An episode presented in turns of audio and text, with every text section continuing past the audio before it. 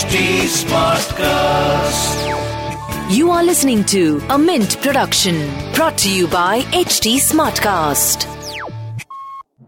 Good morning. You're listening to Mint Business News with me, Gopika Gopakumar. Here are the top headlines this morning. Kumar Mangalam Birla has stepped down as the chairman of struggling carrier Vodafone Idea Limited.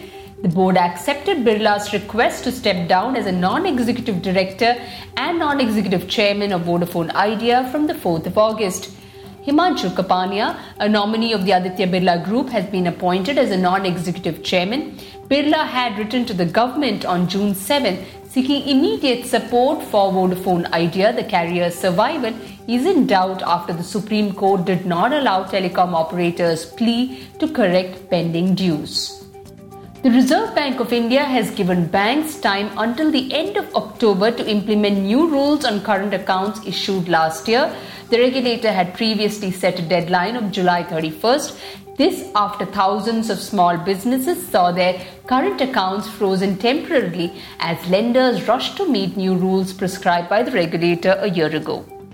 The Enforcement Directorate has slapped its biggest FEMA show cause notice of 10,600 crore rupees on Sachin Bansal and Binny Bansal, founders of Flipkart and nine other entities linked to the e-commerce major for allegedly flouting foreign exchange rules. The Enforcement Directorate has been investigating e-commerce giants Flipkart and Amazon for years allegedly bypassing foreign investment laws that strictly regulate multi brand retail and restrict such companies to operating a marketplace for sellers. In earnings, State Bank of India saw its quarterly profits rise as provisions dropped and other income rose.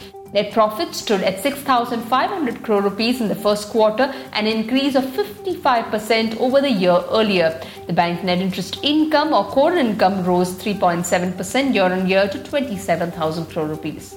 Titan's profit was nearly wiped out as local lockdowns to contain the second pandemic hurt demand Still, it beat estimates. Net profit attributable to shareholders of the country's largest branded jeweler maker fell 96% over the previous quarter to 20 crore rupees in the first quarter. A Delhi court remanded Gautam Thapar, promoter of Avantha Group, to one day custody of the Enforcement Directorate in connection with an alleged money laundering case. This comes a day after the Central Investigative Agency arrested him.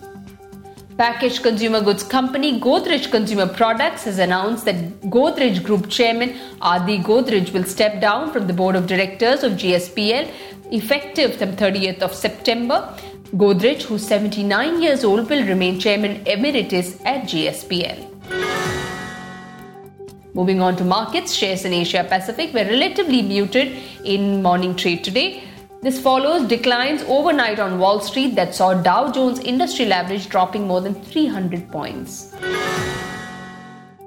In business term of the day, we look at Foreign Exchange Management Act of FEMA. FEMA has been introduced as a replacement for earlier Foreign Exchange Regulation Act of FERA. FEMA came into act on the first day of June 2000. The main objective behind FEMA is to consolidate and amend the laws relating to foreign exchange with the objective of facilitating external trade and payments and for promoting the orderly development and maintenance of foreign exchange market in India. With that, we come to wrap of today's edition. Thanks for listening in and do remember to watch out for the two important Olympic matches today. Ravi Dahiya will look to become India's second individual gold medalist in Olympics in the freestyle 57 kg final match. And the Indian men's hockey will have a chance to secure an Olympic medal after 41 years when they take on Germany in the bronze medal match today. With that, see you tomorrow. Stay safe, keep smiling. Bye bye. This was a Mint production brought to you by HT Smartcast. HT Smartcast.